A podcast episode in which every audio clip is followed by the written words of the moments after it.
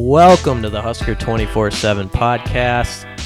I'm Brian Christofferson. I'm joined by Michael Bruntz in our studio, our massive studio space. Mm-hmm. Mike Schaefer is out, so we're gonna we're just gonna hold it down. Uh, how you doing over there? Not bad. I uh, are you enjoying what what January and early February have become? We're in a, a recruiting dead period. Basketball is struggling. Baseball has yet to start. Spring ball less than a month away. But, Yes. uh, it's it, it feels weird. Oh, it's been a little it's been a little boring. T- t- this morning when I woke up, I had the theme song from the Golden Girls in my head. Have you been watching a lot of Golden No. Girls? Or, okay. But that's like where my mi- my mind has like this opening for things that it doesn't need right now. You know the song. I- Thank you for Yeah, uh-huh. being a friend. Do you have a? Are you are you a Blanche or are you a? Uh, I, I haven't watched the Golden Which Girls. wa- who was the gal? There's a gal who was a little bit of a play playboy, playgirl. Um it might have been Blanche. I don't know. There's people listening right now who are like Well, there's Betty White was Rose, Bea Arthur was Dorothy, Rue McClanahan was Blanche. Blanche. Blanche was a little bit of a she was wild. yeah, and then Estelle Getty Yeah. kind of the, the firecracker. You know what? That's a pretty good cast though. Yeah, Like, I know Bea Arthur's like kind of a joke now, like in stand up, like I, but I think it's because she's well respected in like the stand up community. So I think she was viewed as kind of a hilarious woman, and obviously Betty White. Um, that's that show had some things going for it. seven seasons. Well, I can believe it. Yeah, My family used to watch it. I think it used to be on a Saturday night. I, this could be one of those things where you're kind of misremembering things from your childhood slightly. uh-huh. But we used to always order pizza, and they had like they used to have programming on Saturday night that was sort of family oriented, yeah. wh- which is weird now. But we would sit down and we'd watch that. We'd watch a show called Amen. Do you remember Amen? No, it was like a spin-off of 227, I think. But um, I'm going way down. man, this is a, anyway, uh, Golden Girls was a pretty good show, Oh. and Sh- Sherman Hemsley. yeah, Okay, Jefferson's yeah, he, he started in A. moving on up. You- Yeah, well, he was a deacon. I think Okay. he was a deacon in the show. But anyway, that's uh that's where I'm at is I was humming thank you for being a friend. So that's uh, we need stuff to happen so that you're not. Pretty good lyrics. singing- You- singing I just Golden pulled Girls. up the lyrics. You could you could say these like in the spoken word at a you know with people snapping their fingers and if you Uh-huh. threw a party invited everyone you knew well you would see the biggest gift would be from me and the card attached would say thank you for being a friend. Oh, okay. And it repeats itself four times then. The uh, yeah, I, I I didn't watch it a ton. It was it was off air by uh '92. Hmm. Yeah, I was I was just a little tyke, but good show. Um, and we've got a good show. Is that how's that? I, it's gonna get better. Is it? I I, I hope. well, let's go from uh, talking about the Golden Girls to talking about uh, Golden recruits from the 2020 class. Okay. How's that? That's good. We we we didn't actually do a podcast last week. Um, again, a quiet um, February signing day. Nebraska officially announced three walk-ons, one of whom had been a walk-on for a long time, but apparently submitted his paperwork. So no Scott Frost press conference. Uh, let's put a bow on the 2020 class. Let's do it. It, it, hasn't changed, but what uh, we, we at us at 24/7 uh, have long done the Super Six, which are where various media members submit their however they see see fit to make the list, whether Mhm. it's best guys now, best guys long term, um, you know, most impactful, you know, guys that have great film. However you want to do it, there's no no parameters, but we rounded all those up. Should we go through our yours and mine real quickly? Okay. I don't think that ours deviated too much from the composite Super Six, which is the combination of everybody. Do you have the composite in front of you? I, I am pulling it up now, okay. and um, you, you want to go through yours first? I can read I- the composite Let, now. Let's just give us the composite, then we'll go through ours. So give us the composite and the top sleepers. Okay, so the composite, uh, Omar Manning, wide receiver, JUCO He's wide number receiver. Uh, Turner Corcoran, offensive line number two. Keyshawn Greene, linebacker number three, out of Florida. Logan Smothers, quarterback number four. Uh, wide receiver Xavier Betts, number five, and Sevion Morrison, uh, running back out of Oklahoma, is number six. Um, that's the group there that was kind of the uh, amalgamation of everybody's put together. Wh- Ooh, nice word, nice Yeah, word. It's uh, Man. w- when you don't have stuff going on, it's just like vocab just floating around. Wow. here. Yeah. Um, so who'd you have on yours? Okay. Um, I had Keyshawn Greene number one. Who did you have number one? Oh, you don't have it in front of you. Omar Manning. So Okay. Why did you have Omar Manning one? Well, because he's a, a wide receiver that Nebraska has not had of that build, of that stature, um, Mar- since Maurice Purify. Is that fair to say? Yeah, I love me some Mo P. Um, you know, I, I think he's going to make that group look different. I think those much maligned swing passes and, and quick passes to the outside will look a little bit different with him out there blocking. He's a very willing blocker. Um, so he he was the guy that Nebraska had to get. They got him. Uh, grades still potentially an issue, but I, I think he's got the opportunity to um, be really impactful from day one. And I always make my list too, where I, I kind of say, okay, at the end of their careers, looking back on this group, I see these six guys as guys that we're going to say are hits.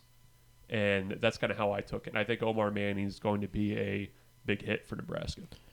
Well, he's got to be a shooting star. That's the thing. The only thing that you could be down on him about, I guess, is if you. And I don't think Schaefer had him on his list, and the, his reasoning was that he's only a two-year guy, right? He he does not include junior college players typically on his list. He's Wow. a, he's a man of principle. Anti-JUCO, huh? Yeah. Um, all right. Well, I like I had Manning too, and I'm I think everything you said applies there, so I'm not going to repeat. But my number one was Keyshawn Greene. Um, I just think not only do I think he his when you watch his highlights, does he just jump the most to me out of anybody? But also, I felt like he made the perception of the entire class move Mm-hmm. when he committed that one weekend just before early signing day because I felt like there was this nervousness that was still prevailing over everything, and it was part of it was to the linebacker situation. People were worried about what was going to happen with Caden Johnson, and thinking that you know might not be, and it ended up not being. Mhm. But then Keyshawn Greene just comes up here, sees snow for the first time, is like, I love this snow, you know? And that wasn't obviously the only reason, but it was kind of a storybook little deal where this guy from Florida who'd been committed to Florida State forever jumps on board. Frost called it kind of a miracle. And when you watch him, even at the All American game, which is glorified football, uh, you know, it's just a it's a glorified practice. Um, he he goes out there and you can see like this is a playmaker Mm-hmm. in that short time. He he weighed in down there at, at 192 pounds, um, right around 6'2", 6'3", I think. Do you foresee him being able to have a role for Nebraska in 2020, knowing that, you know, he, he's a legit 4-4 guy too. By the way, like it's it's not you know one of those puffed up, um, you know, 40 times, but you know, do, do you see him at you know ha- being able to put on weight and, and having a role for Nebraska in, at, at inside linebacker, I guess, in, in 2020? I think a couple things make it possible. One, I don't think there's anybody there that we know that's just awesome yet. You know, maybe there's some guys who are going to be, um, but Colin Miller and Will Honas are going to have to hold off the younger crew if if he's going to indeed play inside backer, which he's Mhm. listed as. Um, Keyshawn Greene, that is. Uh, Nick Henrich, I'm excited about. But I think if you've listened to Barrett Ruud talk, I remember last year I was asking him about young guys playing as a true freshman and how, you know, difficult that must be with all the stuff they have to process. And I remember he smiled. He said, "I did it."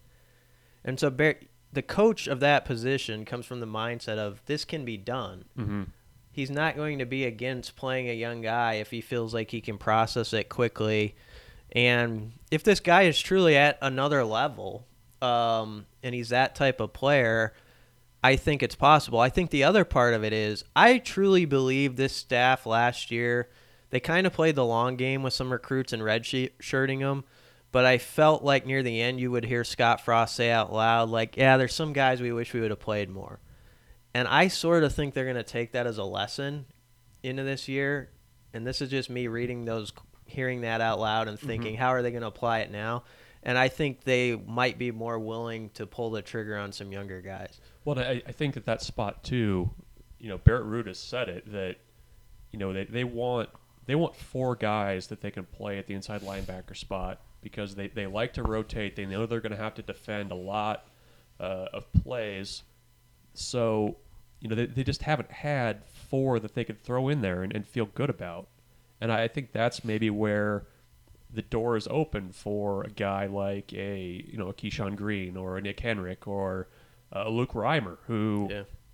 I thought looked great in in small uh, little bursts. So I, I I agree with you. I mean, if he can process it, he had some weight because I mean, you're as good as you can be. You're not playing middle linebacker in the Big Ten at 190. Um, if he can hold the speed, put on some weight, I, I think he's got a shot. And I agree with you. Uh, kind of about the way Nebraska handled last year's redshirts. I think they went in wanting to keep that group together as much as they could, redshirt and bring them along.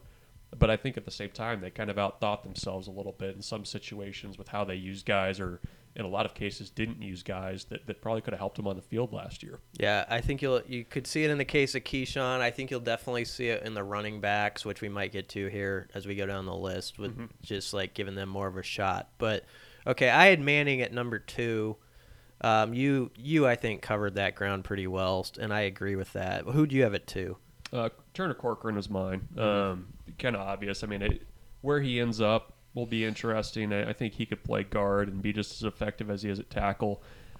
I think guard might be a, a faster trek to the to playing time, uh, especially with him enrolling early. But uh, you know, another guy that's you know top five at, at, his position in the country was huge for this class to get in the boat early on. Um, you know, we, we've kind of hashed him quite a bit, but let, us get in. I think farther down the list, you had Blaise Gunnerson at number four. Talk yep. about that one a little bit, and and my four through six kind of deviate a little bit. Oh, too, it's going to yeah, get interesting. It, it, we're, we're going to have might some, get a little heated. Yeah, a little heated. Yeah. Remember those Golden Girl, those Golden Girl lyrics? Well, if it gets a little intense, mm-hmm. and the friendship that's yep. stressed there. Um, number four, Gunnerson for me. I'm I wrote this last night on our site, but I'm sort of buying into like listening to Frost and the staff whenever I hear Gunnerson come up. Um, they just love him. I mean, they they love his personality. Uh, Frost described him as this enormous kid who almost intimidates you when he walks next to him, and Frost is a huge dude.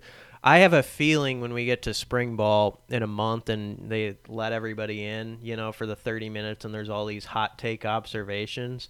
I have a feeling because what is that usually based off? Oh, that guy looks yeah. big. Yep. You know, Blaise Gunnerson at like an outside backer spot um, with his size, I if he if he's out there as I he's planning to be, he's had some injuries, but um, I think people are going to be like, man, look at that kid. It's mm-hmm. he's. I have a feeling he's going to be one of those guys, sort of we like we were with Ben Hart. I think the first time we saw him, yep.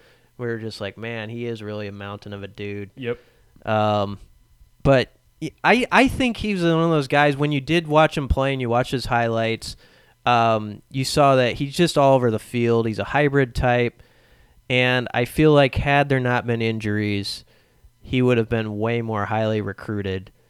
Um, but that's the part with him you gotta see about is the injuries, right? Because that's been a part of his history so far. That doesn't mean it has to be going forward, but it's the one like concern you have. Yeah, I mean he he basically didn't have a junior season, so uh, you know he, he was a little bit of an unknown. I mean we we saw him work out at the Friday Night Lights camp actually delaying the start of his official visit so he could do that. And I mean, it seemed a little bit unfair that a you know a, an offensive lineman's having to try to block him in a one-on-one situation with no pads on. Like, don't you like that about him too? And I think that's part of his personality. The staff probably digs is that Yeah. he had it made already at that point that Nebraska liked him. Mhm. He didn't have to go out there and work out. He could have stood there and been cool on the sideline. And I think he's the type of guy who's like, no, there's a chance to compete. I'm going to go do it. It's it's the the Ryan Held. What does he always say? You know, what's a guy that has the cleats in his Yeah.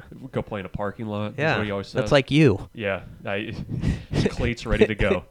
Um, so I I'll go through my fourth four through six really quickly. Um, I had Alante Brown uh, at number four. I like, that's going to look good, I think. uh, Jaden Francois, the cornerback, at number five, and William Nixon at, at number six. And I think Brown has a, a chance right away to make an impact for Nebraska. I think that he was overlooked a little bit because it was a short recruitment, came out of the prep school ranks, but he's just a very talented athlete uh, out of Chicago.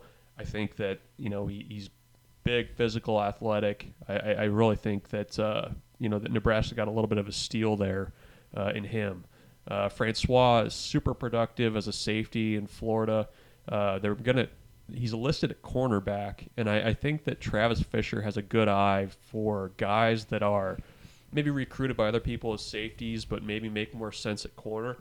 And I, I, I'm kind of leaning, I guess, on, on high school production there for, for thinking that he's got a chance. And then William Nixon's a guy that kind of had a no fuss recruitment, um, kind of in the you know a not a poor man's Wandale Robinson because that's not fair, but he was extremely productive as a runner and as a receiver, and I, I think he's a good fit for this offense. Coach's kid. There's a lot of, of reasons why I think you know he, he's going to have a chance to, to be pretty productive in this offense. So uh, that that was my four through six. Who did you have? Yeah, interesting too about Alante Brown. He ran the fastest 40 supposedly of anybody Hmm. over there Mhm. um, after the break. So that's that's pretty good for a kid, you know, just showing up. Um, yeah, four was Gunnerson. Five for me was Xavier Betts out of Bellevue West. Sort of along the same lines of um, Omar Manning. I, I just think he gives Nebraska an outside weapon that they didn't possess. And if you listen to somebody like Bellevue West coach Michael Huffman talk about a guy like Betts, and he Huffman's also a Husker fan, so he watches it closely. He said, you know, they just didn't have anybody like Manning and Betts, Mhm. and when you don't have that, it basically handcuffs you as a play caller. Um, and I think you saw that a lot with Frost. That's why everybody, you know, it's the off season, so there's these little talking points like, oh, maybe Frost should give up the play calling and stuff like that. I keep going back to they need to stack up the wide receiver spot and know what they're doing out there. And if they do that, I think it's going to look a lot different on the offensive side of the ball if there's a lot more weapons. But it starts with having those big targets like Betts. And the one thing I'll say about Betts is I remember when Friday Night Lights became a big deal under Riley that one year, and you had these guys like Joseph Lewis and some of these big wide receivers who would come in. And they're impressive looking guys. You're like, okay, that's four or five star type receiver. When Betts showed up at the one last year, and even though he's working against people who weren't his caliber, just the look of him, I was like, he takes a backseat to none of those kids Mhm. that I saw Yep. in the years previous. And I, I re- he's got to get here early though. He's got to get the grades right, and I think guys are people are pushing him to to get that done because that's what it's going to take for him to have a shot to play uh, right away. Six for me was Sevion Morrison. Mm-hmm. Um, I was almost swayed by the Marvin Scott Twitter photo in which he looked like he was Were you pissed off that somebody got a hold of your workout? Yeah, he's stealing my workout regimen. That's really ridiculous. But it works. That goes to show that if you put in the time, like I told Marvin, Yeah. you- you're you're gonna get results. It might not happen the first week. People got to remember that. Yeah. But um, You got to rip off those 900 curls in a day. Marvin Scott, if no one saw that photo on social media, that guy. I mean, try imagine like a tenth grader trying to tackle that. Yeah, that doesn't seem fair. Yeah. Um, I had Sevion Morrison though because one, as a junior, he had like 2,600 rushing yards and averaged like 13 a carry almost. Mm-hmm. He broke all Spencer Tillman's records. I think if you watch his film, he's a do it all back. He's not just fast and a home run hitter, but he's physical and can just run through people.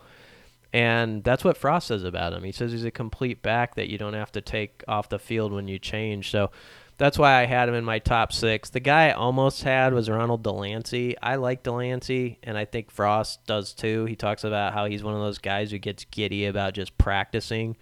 And so I think when he shows up in the summer, he'll be interesting to watch how he fits into this group that's already been here Mm-hmm. of early enrollees at defensive back. But um, who's your sleeper? Yeah, we, we both went junior college with our sleepers. Uh, I went with uh, Vaga, Ma- Va Maga Clements uh, out of Diablo Valley College. Uh, how he kind of fits in will be interesting going forward because he was a guy that's a little bit thinner, um, former safety, added a bunch of weight.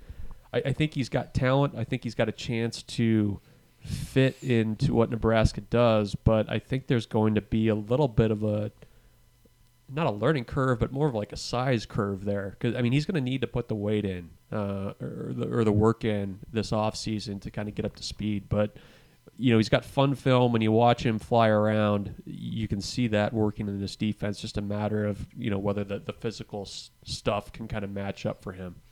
Sleeper's always a hard one, but I always I wanted to pick somebody who legitimately would be a surprise Mhm. that people aren't really talking about that I still think could surprise and I think Nico Cooper maybe fits the bill.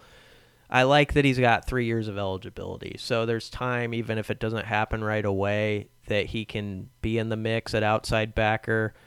Um, I think he's fits right from a size point of view. He didn't have amazing stats in his JUCO year, so there's some people who are going to wonder about him a little bit.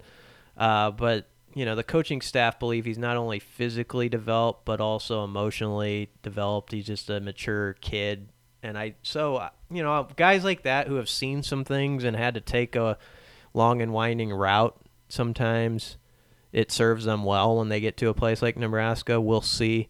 Uh, but that's that's who I had for my sleeper. I, I thought Nico Cooper was interesting too because there was a uh, like a two week stretch there where it seemed like you know Nebraska was very obviously going to get themselves a junior college outside linebacker and they offered a ton of guys. They, they brought a few of them to campus you know had, had a commitment for a couple days in one case before Yeah. breaking that off. But um, you know Nico Cooper is the guy that despite the the lack of stats uh, they they they love they they love the physical potential that he has. He's, he's a rangy kid. And I I agree I mean the the fact that he does have those three seasons is even bigger too in terms of being able to develop him and bring him along And, you know, and it pushes someone. It pushes a guy like Caleb Tannor too. I have to think when you already know it's kind of now or never time for you, and then oh look, there's Blaise Gunnerson looking like you know a mansion that's walking in, and uh, Nico's not there yet, but he's gonna get some of these guys around him, and I I think that can help push those guys.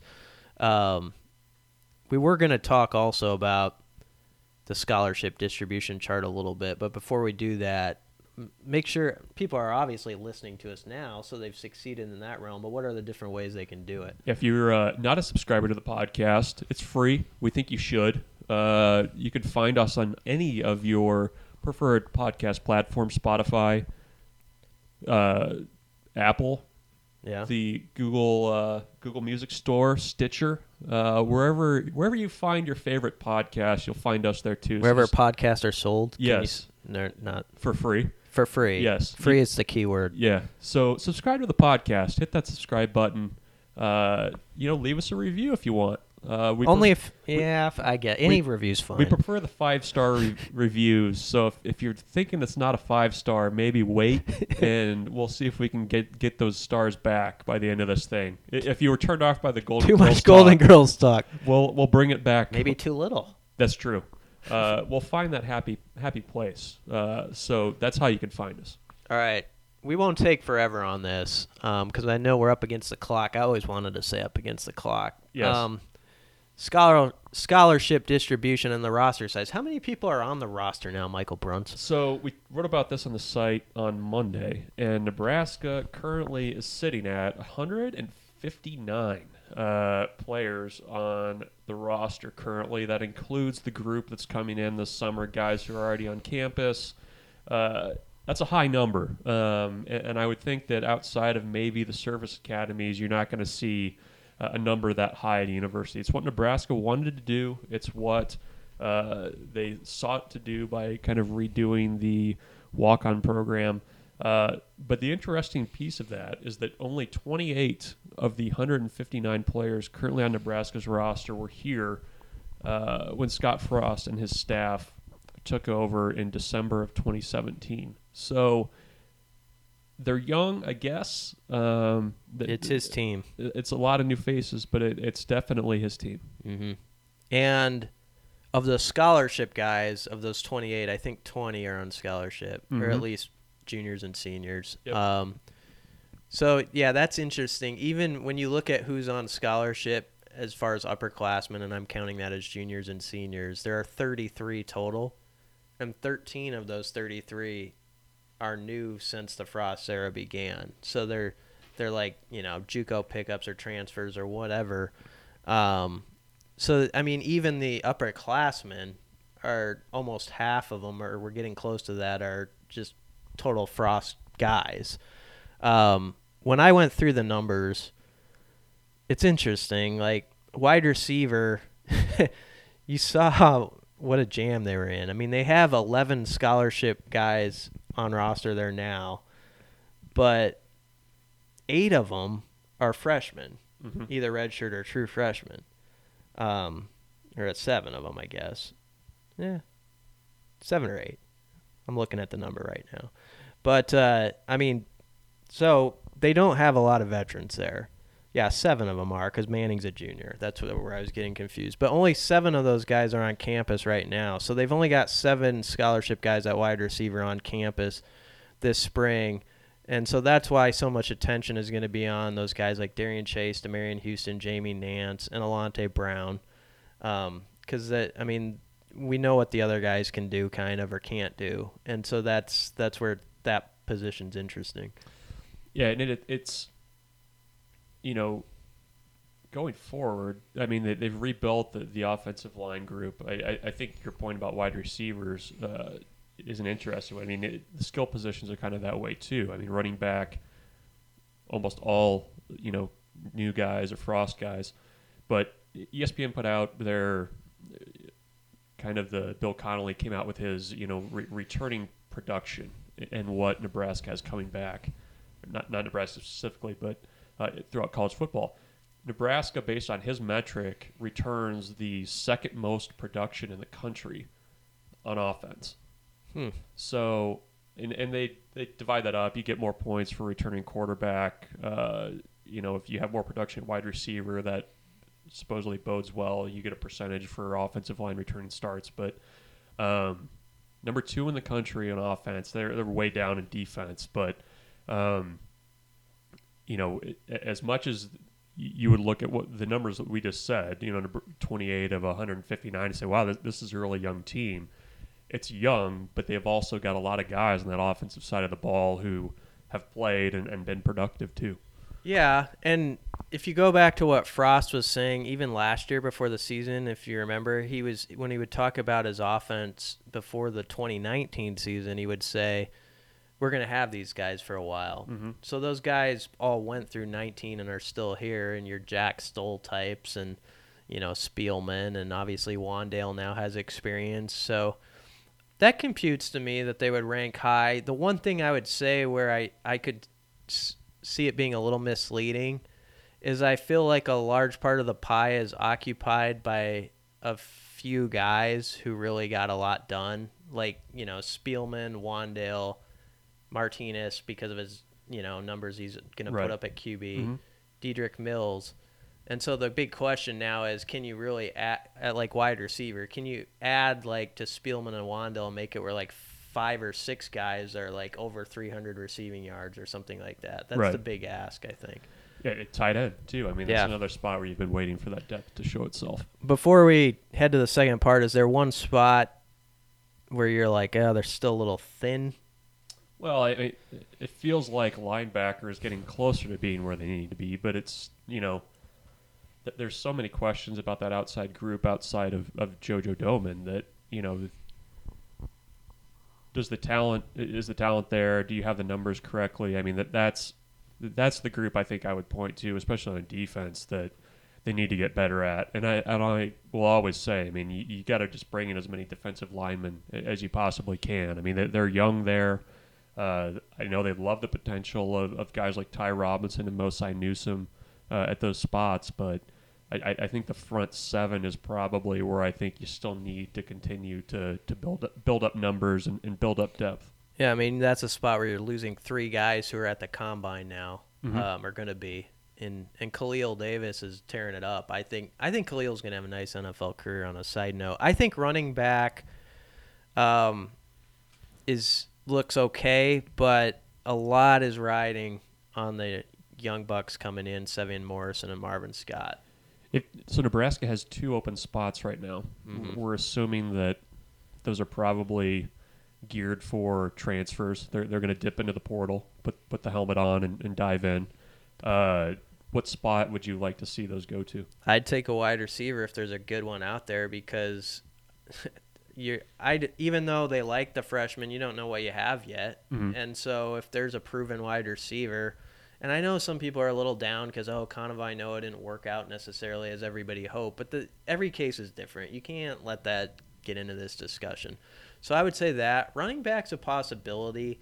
Um, I think a pass rusher, whether that's a D lineman or a hybrid outside backer type, whatever he may be, whatever mold he is in, I think that's another area. Yeah, I think you'd probably go defense. I, I Mhm. think you find a outside linebacker, edge rusher, uh, you know, a, a defensive end that can come in and give you some snaps. I, I think, you know, as, as much as people point to kind of Noa as being, you know, a, oh, beware of what you find in the portal.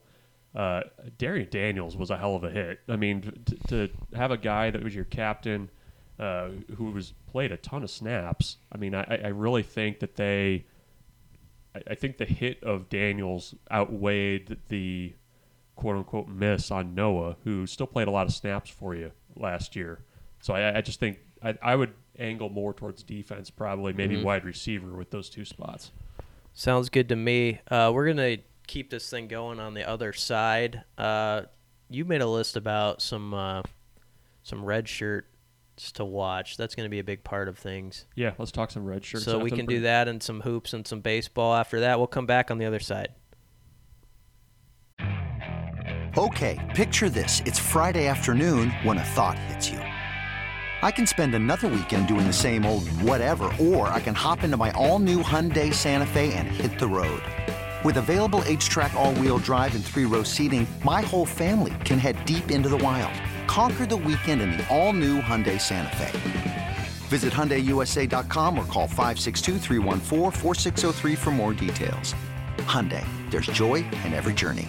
Introducing the two-way V4, where groundbreaking fuel cell technology meets fresh foam cushioning for the ultimate performance. With fuel cell, each step feels explosive, delivering unparalleled energy return. Paired with fresh foam, experience maximum comfort throughout the game. Its lightweight textile upper offers support and breathability without sacrificing agility. Whether you're hitting the clutch shot or locking down the opposition, the two-way V4 gives you the tools to play at a high level. Learn more and purchase the two-way for yourself at newbalance.com.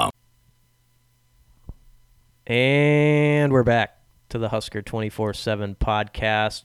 Had a good break. We had a healthy discussion during that break. I got some things, Yeah. some important topics we talked about sorry, between us. Sorry for the shouting. I, I didn't think I was gonna. You got emotional about uh, about your favorite 80s sitcoms. You did. I did. Uh, um, that was.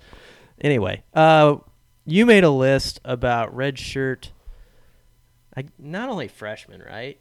Red Correct. shirts, just Correct. guys who red shirted, Mhm. and who you think are the top five. This is a tough list to narrow down because, like, um, there's so many dudes on the roster who were red shirts technically last year, who now you're w- curious about. But who were the guys that you highlighted, and we can get into the whole discussion now.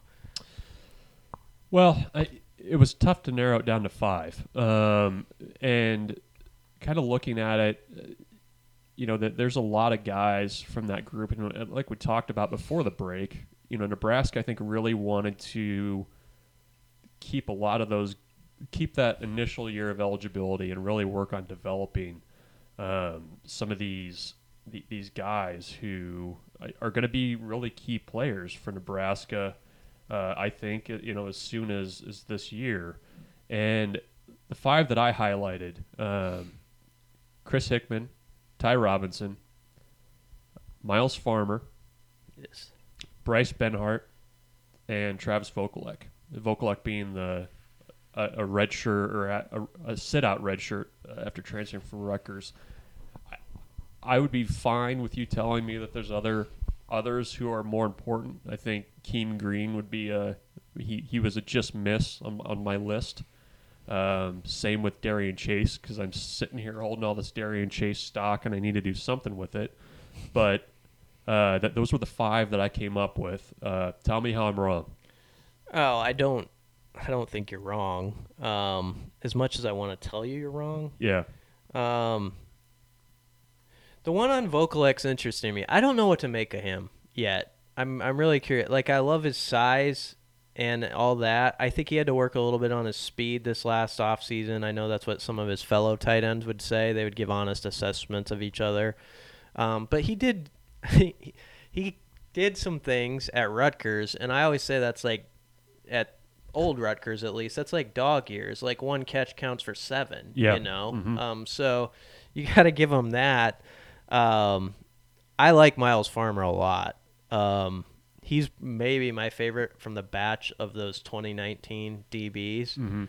So, and Quinton Newsome technically wasn't a red shirt, so he didn't apply because he's actually a sophomore. He Right. went over his four games, but I like I think Newsome's going to factor in heavily to the uh, cornerback conversation. Um, I'm trying to think here if there's someone that you left off that I mean a lot of people are going to obviously go to like a Noa Pola-Gates because he was such a big recruit and um, had the injury and it was it's said that he's going to be back for spring ball. It was in November. It's yeah, it, and it sounds like an injury though that that could be a little bit more Lingering? uh, not lingering, but it, it was maybe a little bit more serious than Mm-hmm. what what was what was stated. I guess. Um, I, he posted a picture to Instagram the other day of his knee when, after the surgery, and it was It was rough. it, it was hard to look at.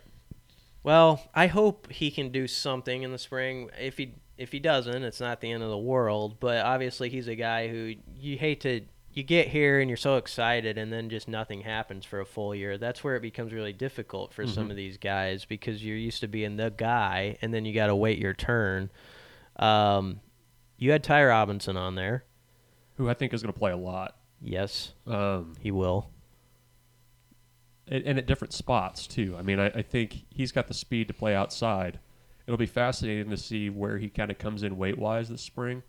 Because Tony Tuioti was talking in the fall after after Ty Robinson played against Wisconsin and played very well against Wisconsin in his first college game, that they could see him getting up to, you know, 320 pounds and being able to function like he's 295. Mm-hmm. Um, so you know that I, I think he would be at the top of my list probably. Ty Robinson is like the picture of remember when they lost the first year at Iowa at the end and Frost had that speech about I don't want to see teams looking bigger than Mm-hmm. my team Yeah, in the trenches and then they went out and they claimed Ty Robinson shortly after that in recruiting and I always see him as like the picture of we're not going to be small anymore right. you know cuz he's just like so giant Yeah, no, and he, I, I think he's got a, a nice mix of skills that you can move him around, and and if somebody, let's say they don't have the the depth that they really want at end, he could be a guy that could go out there and play some snaps, and, and certainly hold his own uh, behind a guy like uh, Damion Daniels if need be inside. So I, I think he's he's a big piece. You, you mentioned Myles Farmer, and, and I always go back to when Nebraska got the commitment from Myles Farmer. I heard from a few guys, per, player personnel guys from around the country, kind of reached out to me and said that you know they thought that that was a a really good get for Nebraska in spite of what the rankings said. And mm-hmm. you go back and look at what his offer list was when he committed to Nebraska. You know, there were a lot of schools that really saw him. I, I think if if, his, if he would have taken his recruitment longer out than it went, he would have gotten a lot more attention um, on the recruiting trail than he did. So he's a big physical kid. You know, I, I think he was a little bit limited by injury uh, this past year. I think he had like a shoulder thing or something Yeah. like that, that that held him out, but got into a few games on special teams. I, I think he's long term a guy that you can build around in that defensive backfield. Hickman's a really good pick. Uh, Hickman, the most interesting part about him to me is I honestly thought last year, if at this time, a year ago, I would have said, yeah, it, will get back to me 12 months from now. I don't Right. think we're going to hear anything from him. He's just going to put on weight. Yep.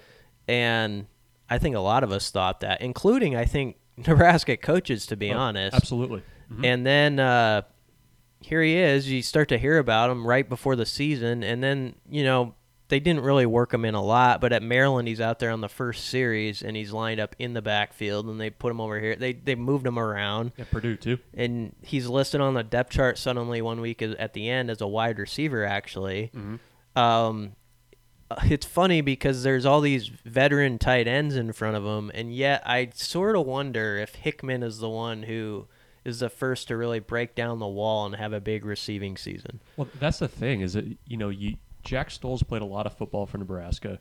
I don't feel like that that depth chart, even though it's looked the same the last two years with Austin Allen and Kurt Rafdal, it doesn't feel set in stone to me. And and when you've got two tight ends on this list, I mean maybe Hickman's still a wide receiver, I don't know, but w- when you have a guy like Vokolek who's every bit of 6'6", 250, a guy like Hickman who's a little bit smaller but a willing edge blocker, and- and I think that's what really surprised Nebraska is how good he was as an edge blocker. I I think they've got a chance with a strong spring and a strong fall camp to get in there and steal some snaps from those guys that have been doing it for a while. So, and and I agree with you. You talked to, to Sean Beckton, you know, last spring. I, I don't think that they were thinking that Hickman was going to do much of anything in, in fall camp. Um, and to his credit, he showed up and, and really, you know, took the opportunity and ran with it. The last guy I had it, it is the key to me. I mean, as as important as Ty Robinson is on defense, Bryce Benhart is kind of that, you know, the the pivot point for that offensive line because Nebraska wants to move Matt Farniok inside. You know, Scott Frost has said that. Uh, Greg Austin has long believed that, and you know the the the problem was is that they didn't have anybody consistently that, that could play that right tackle spot and play it well.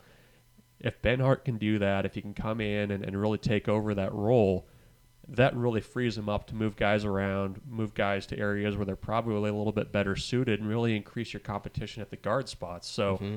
I mean, I, is it fair to say that he's probably going to be, if you know, outside of Adrian Martinez, probably the most watched guy in, in, in fall camp or in spring ball? Do you think? Yeah, he's he's in the top two or three because he's got a legitimate.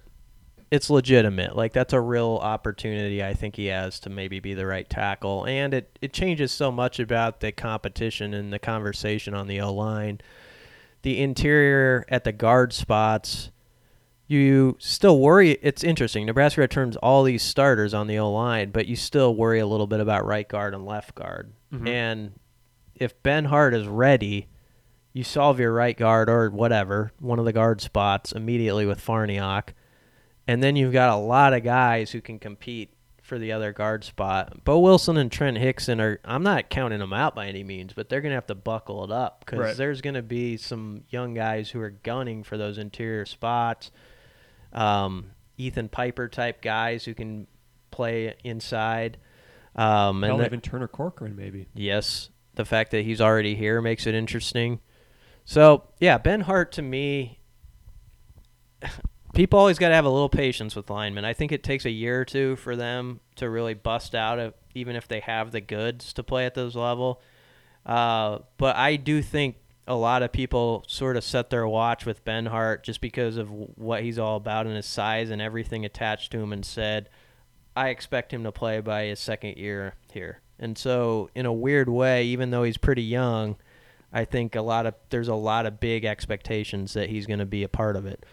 it- it's interesting to think about. You know, last year he he decided to wrestle. He didn't enroll early. You know, if he would have come in, gone through winter conditioning, you know, could he have worked into that rotation last year? You know, I I think that was the when you saw him for the first time in fall camp, you're like, okay, this kid is every bit of six eight, six nine, but he needed to add weight. I mean, you you could see that, and I mean, it, it's. I, I just think the offensive line becomes a lot more intriguing if he's able to, to go in there and win that get, win that job.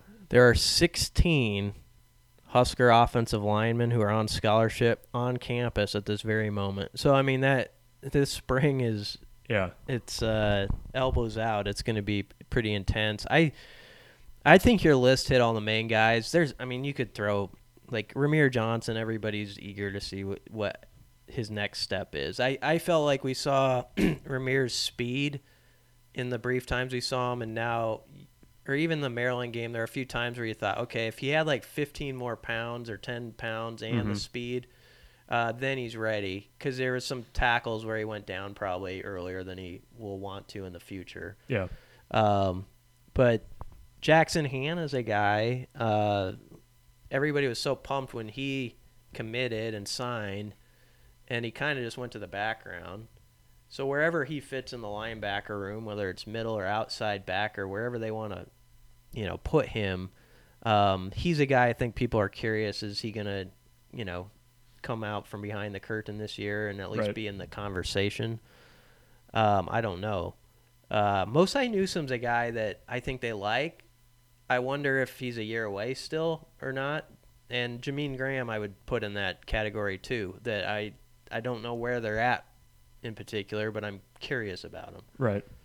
Th- th- that would be your five most curious list for, Yeah, for that- spring. Jameen Graham, Yeah, we've had a we've had curious lists before. we have, we have. Whenever you get curious in a headline, it's always kind of fun. Um, so that's I think you uh, were pretty close. So I don't want to argue about it. Okay. Well, that makes for kind of a lousy podcast, but Oh yeah, you're supposed to embrace debate. yeah, embrace it. Yeah, Speaking of debate, yeah, should we debate about Nebraska basketball for a minute? we can. Very brief debate. yeah, let's keep, keep. This is like a debate where they tell you keep your answer to 30 seconds. Yeah.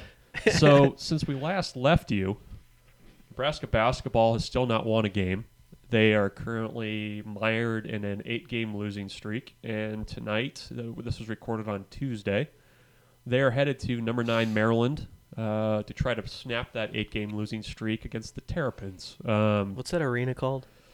We walked by it. No, you? you didn't. I didn't. I don't know. It's it's like it's got some like corporate name, right? oh, does it? Never mind. Go on. Go on. I'm making you go past your 30 seconds. You're- tying up my time. it's a cool looking building. Um, so Nebraska potentially shorthanded. De- Dachon Burke uh, fighting the flu. Haanif Cheatham showing up in. Uh, he's he's got a, a calf contusion. Fred Hoiberg says, sounds terrible. um, and he's he's showing up in pictures from practice this morning. So there's a chance he might go. Um, but you know, Nebraska's a kind of in a tough spot. They're going. It's the Xfinity Center, by the way. Um, they're undermanned. They're going through a Big Ten conference. It's just an absolute bear of a schedule. And they don't play Northwestern until March, which is probably the next time that Nebraska will be. A a win would not be seen as a surprise. They play Wisconsin Saturday. Then they come back and they've got Wisconsin and they've got Michigan State. They might get Wisconsin. Think so? I think. I think They were competitive with them in yeah, Madison. I'll be in that. I they'll be in that game. Okay. Uh, what what have, what have you made of this, Brian? Give, give us give us some sunshine going forward. No, there's. I mean, I don't. I don't see a lot of sunshine with this particular team. Um, he's he's figuring out the three, four, five guys who, you know, can be part of this thing in the next couple of years and and maybe matter. I mean, that that's what's going on over there this year. And uh, Cam Mack has got to. Um, I, I say bring up Cam Mack because he's the most talented I've seen, just as far as like his quickness with the ball is something else, and other foes really respect him. They do. They talk about like, yeah, he's a headache to deal with. He's got to be present for this team at all times. You know, he's got to be that guy who um, is on gets to meetings on time and doesn't you know have to sit out the first five minutes of a game and and all that stuff. Like that happened that one game. Who was it against? Penn State. Uh, well, yeah, and then he he missed the bus or was late to the bus before Creighton and sat that game out. Yeah. So there's stuff like that. Like he ended up with zero points in that Penn State game and never got into it, and his team needed him. And there was an opportunity in the middle part of that game where they still could have had it. Yeah. uh, as good as Penn State is this year. And so he's got to be the guy I think that um, he has the talent. I just want to see the other parts come together for him. It, it Nebraska's in a tough place right now because you, you it, it's going to be tough getting to the finish line for this team. And Fred Hoiberg's challenge is how do you how do you build this program f- for future years while continuing to coach the guys that you currently have. I mean, it, it's it's just going to be hard going forward, and and you kind of have to to find, I think, individual development stuff like that where you know you, you can build around things, and that that's just you know the reality of the situation they're in right now is how do you kind of keep things pointed in the right direction, knowing that you know you you're you're really there's there's not much to say right now. I Mhm. guess if you're Fred Hoiberg about you know what you're doing right now as a team, is just he's preaching effort right now. Well, the thing I like that he's doing is he's running his style of basketball regardless of what he's got. I mean, he's he's saying this is what we're going to be. Um, at some point, it's going to involve different parts, but we're going to start it off and take our lumps while building the style that I play. Because you could make an argument, you know, if you wanted to come in and be a little more competitive, maybe, although I don't think they would be necessarily, you could try to grind it out and, you know, find a way to, to slow down the games and limit possessions and stuff like that. And they haven't done that at all. They've they're they're playing the kind of ball he wants. And I, I think that's the right way to do it if I could take it to football. It's like when Riley got criticized and sometimes unfairly because you got to still find a QB who can actually do it. But he got criticized, remember, for playing Tommy in mm-hmm. his system because right away and not finding someone else and kind of setting back his, the progress of that the program because you were just trying to fit something into what isn't really your style.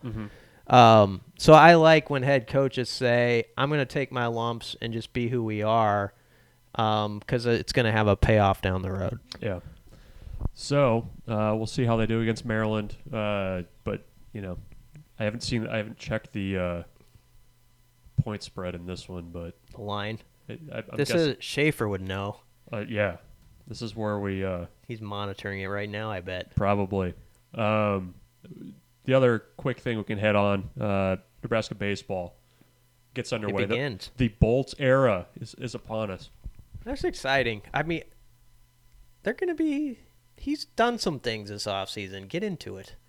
they they've got a chance. They they return the bulk of their lineup from last year. I think they should be there offensively. They're gonna they're basically gonna do try to do what Darin Erstad wanted to do, but didn't actually put into practice, which is the chaos on the bases. They're gonna bunt more because as the the Erstad era kind of went along, and this isn't you know necessarily a criticism. They they sacrificed less. Uh, was a lot more of kind of waiting for uh, the big hit that you know would or wouldn't come, and you know I kind of got into this on the site a little bit. You know, last year they were second in the Big Ten in on base percentage. So they were getting guys on base. Uh, they were towards the bottom in sacrifice bunting. They didn't steal a ton of bases, so there really wasn't much movement once guys got on base. Um, you know, the the key is going to be pitching. They have one guy on their pitching staff right now who's thrown more than 50 innings in Division One baseball during the course of his career. Uh, your you know your your starting rotation is probably going to be Gareth Stroh on Friday.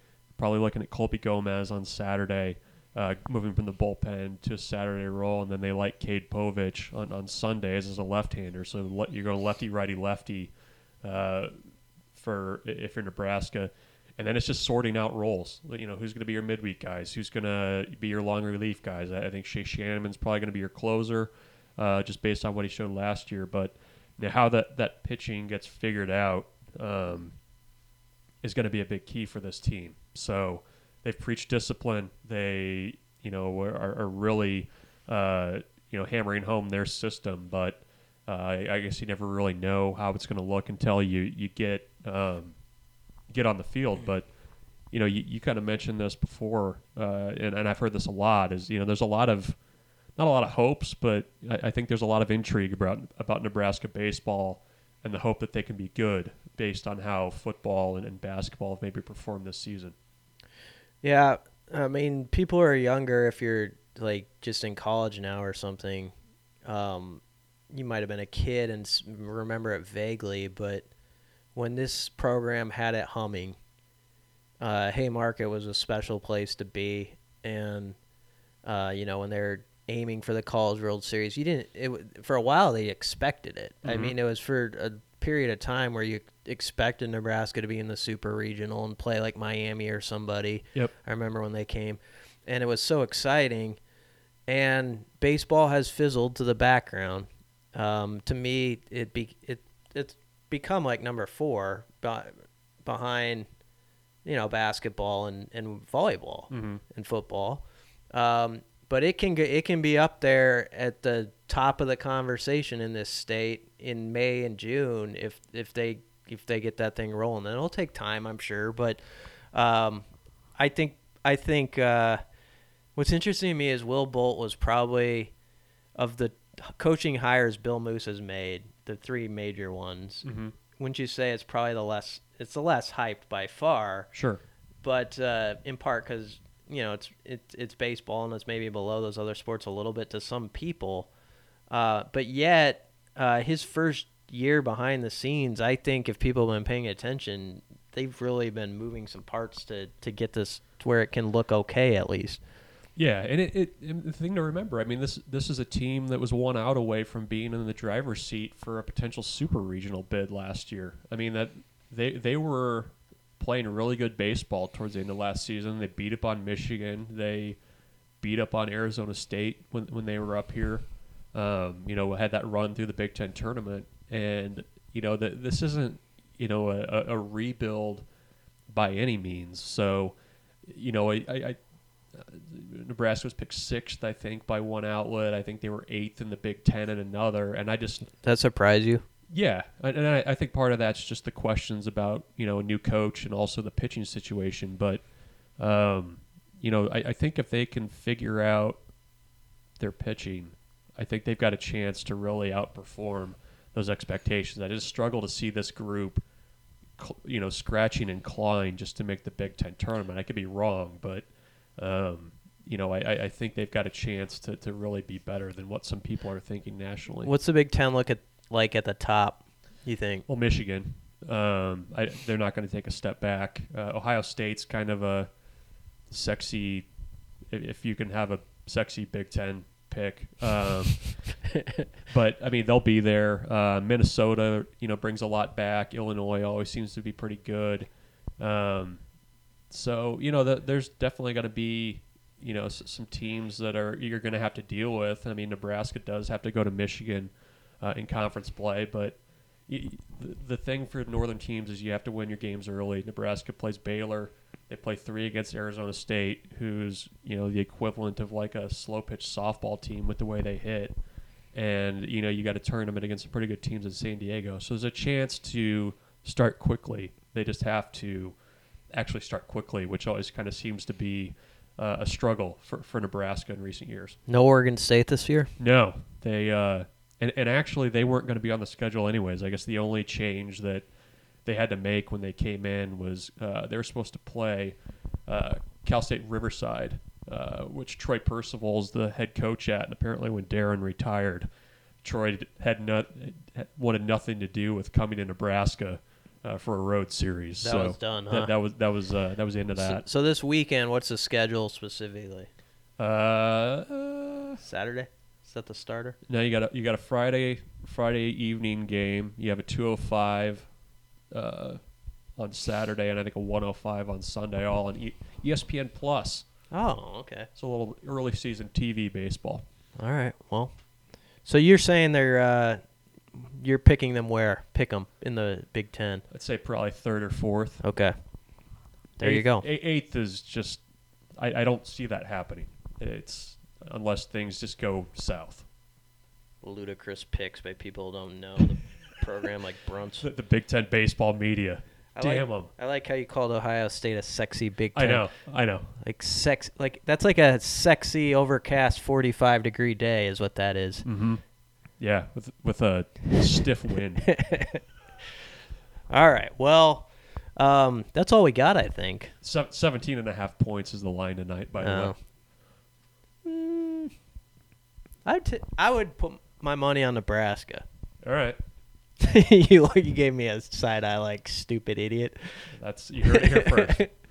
Well, 17 and a half's a lot. That's a lot of points. Nebraska's good at uh, making the score crawl better too. They- So, have you noticed that? they can scroll a game pretty well. Hoiberg, sometimes it'll be the, Iowa. What did it end up? 24. Uh, yeah. But it, it looked like it might get even worse than that for a while. You get Matej Kavas in there knocking down some threes with about two minutes left in the game. Yeah. Um, so 17 and a half is your spread. And that's what we had to say about uh, we covered a lot of ground, I feel like. We did.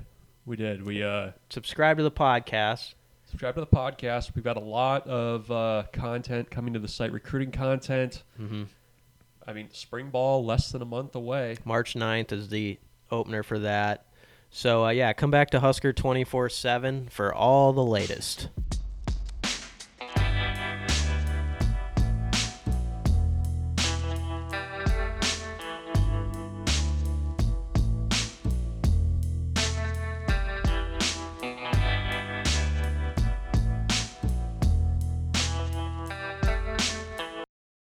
You can now relive the best moments of the UEFA Champions League 24 7. The UEFA Champions League channel is a new 24 hour streaming channel serving non-stop goals, highlights, and full match replays from the world's most prestigious club competition. Reminisce on your favorite moments, legendary players, and brilliant goals with the UEFA Champions League channel, streaming around the clock on Pluto TV and the CBS Sports app.